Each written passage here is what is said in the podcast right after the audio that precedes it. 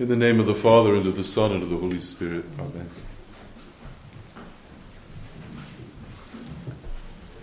This uh, famous episode gives us so much this morning. The disciples are struggling against some adversity. They're just doing their lives, leading them. And there is a, a storm which pushes against them.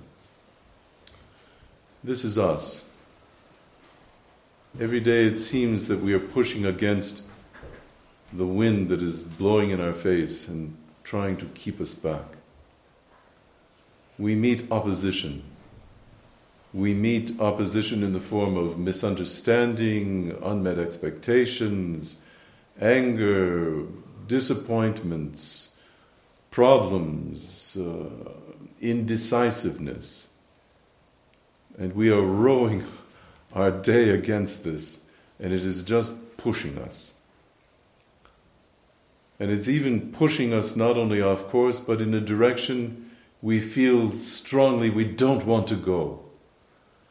And our reaction to being under these circumstances, well, that depends on our personality. Do we get angry and furious, or do we just kind of give up in resignation and become depressed? Or do we resort to passive aggression? Or do we find ways of plotting revenge against pitiless life? Well, it depends on who we are. But anyway, these fishermen have been there before and they are trying to get the boat to go against against the current, the wave, the wind. And uh, they see Christ coming to them. And uh, unfortunately, they are not on land. They're out at sea. And uh, those of us who have been on the pilgrimage in October were on the so called Jesus boat, which is the replica of the boat that they dug up from the period of Christ. Much bigger than you imagine, much larger than you'd think. On the Sea of Tiberias, the Sea of Galilee, which is much bigger than you think.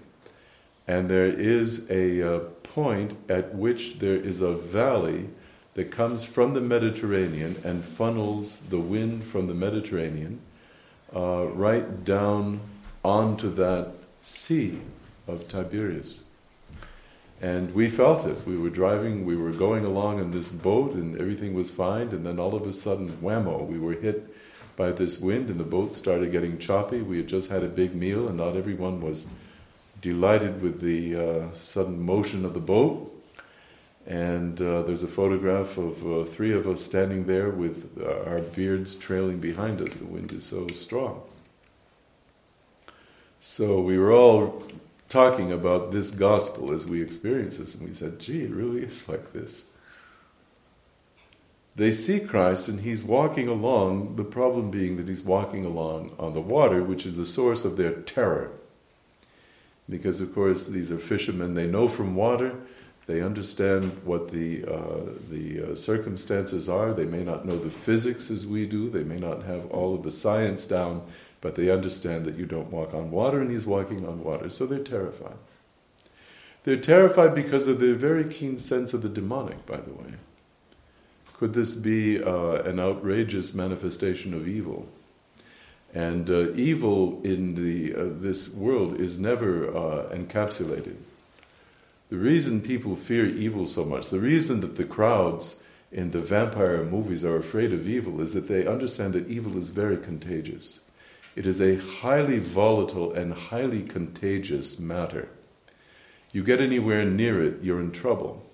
This is why in Greece, not only monastics, but uh, people of of religious faith, faith when they yawn, they, they make the sign of the cross over their mouth. They don't go, oh, oh, they make the sign of the cross. Because of St. Paul's clear teaching on the aerial phantoms, meaning the aerial demons, the demons of the air. And uh, I know very advanced scientists who take all this very seriously. And they say a lot of people who are having a lot of trouble in their lives uh, don't realize the source of this are things that if you explained it to them, they would snort in disapproval. Well, this is this is for grandmothers to think about, not me. You know, I have a BA or something. But uh, Christ is now terrifying his uh, disciples. And that is not without its significance. The idea that God can only be the sweetheart, the nice pal who comes only to whisper sweet nothings in your ear is ridiculous if you read the New Testament. Uh, Christ is in all sorts of moods and in all sorts of emotional circumstances with his friends. And it isn't as if Christ gets close to the boat and says, Oops, gee, it didn't occur to me that this would be a little bit scary for my friends. He knew very well what the likely response was going to be. And he does it unhesitatingly.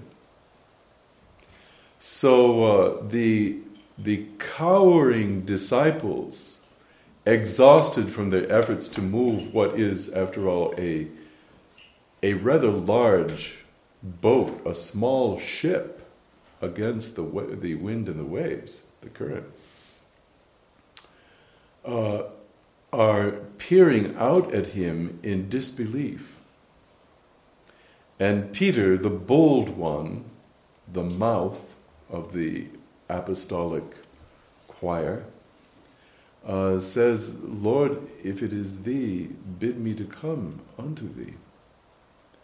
Because they know that the demon can appear in different forms, can take on different forms. What is this? And of course, Christ says, Come. And so Peter does. And uh, we know the rest of the story. Uh, Christ so frequently comes to us in the context of storm. The Prince of Peace is himself peace, as the eye of the storm is peace. But it doesn't mean that there isn't a raging hurricane, a real tornado around him, and there can be. And the point here, the, the, the lesson is to keep your eye on the prize, to keep your eye on the Savior in the midst even of storms. Of course, we ideally like every night to go to a quiet place in our home and to turn the light off so that we only have a candle or a, an oil lamp, preferably. And we, in, in a state of true peace, begin to work the prayer rope, to say the Jesus prayer, or to say any prayers that we want to say. And that is very nice, and that is very sweet indeed. And we should do that. But the fact that life occurs at the moment we happen to be living it as a, a, raging storm does not mean that God is absent from that. The storm can be the context for the presence of the Prince of Peace. And of course, if we focus in on the storm of our day, of our life, of our moment, of our situation, then uh, we sink. In spite of the nearness of the Lord, in spite of the fact that we might have nanoseconds before been actually experiencing the miracle of walking on water ourselves. So quickly can we lose it. So instantly can it all just evaporate. And here we need to pay very close attention to all the lists of, to all the lessons of the uh, New Testament, because they are so various. And that's good because our lives have such variety in them. Our day, in fact, our hour, can be for us an emotional roller coaster in which we go from highs to lows that are, leave us dizzy and disoriented. This uh, incident of the storm at sea and the walking on the water and the sinking and so on and so forth uh, is one of the most instructive incidents in the entire New Testament for sure, because it finds us so perfectly. We are on our boat so frequently fighting the current, fighting against something. We can become so concentrated with that that we don't even see the presence, the miraculous presence of the Lord who finds us walking on water. He invites us to join him in the miracle. And the miracle is constituted of becoming light. Yes, I know it's it means a uh, it means a disruption of the law of gravity for sure. But in another sense, Peter simply becomes all lightness. He becomes weightless. Our life can be so heavy, we can feel so squashed by some remorseless moment in it. And we can feel so uh, put down by the heaviness, by the weight of our day.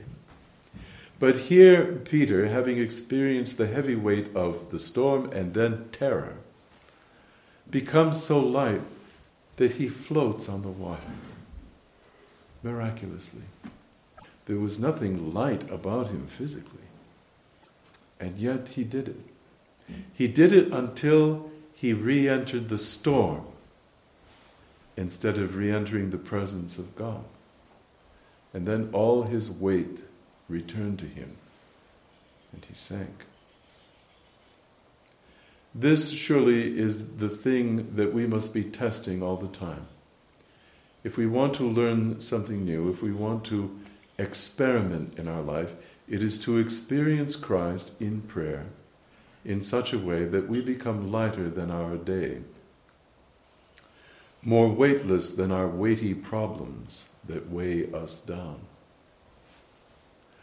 What an absolutely elegant incident this is for them who experienced it and for us who reflect upon the experience so many centuries later.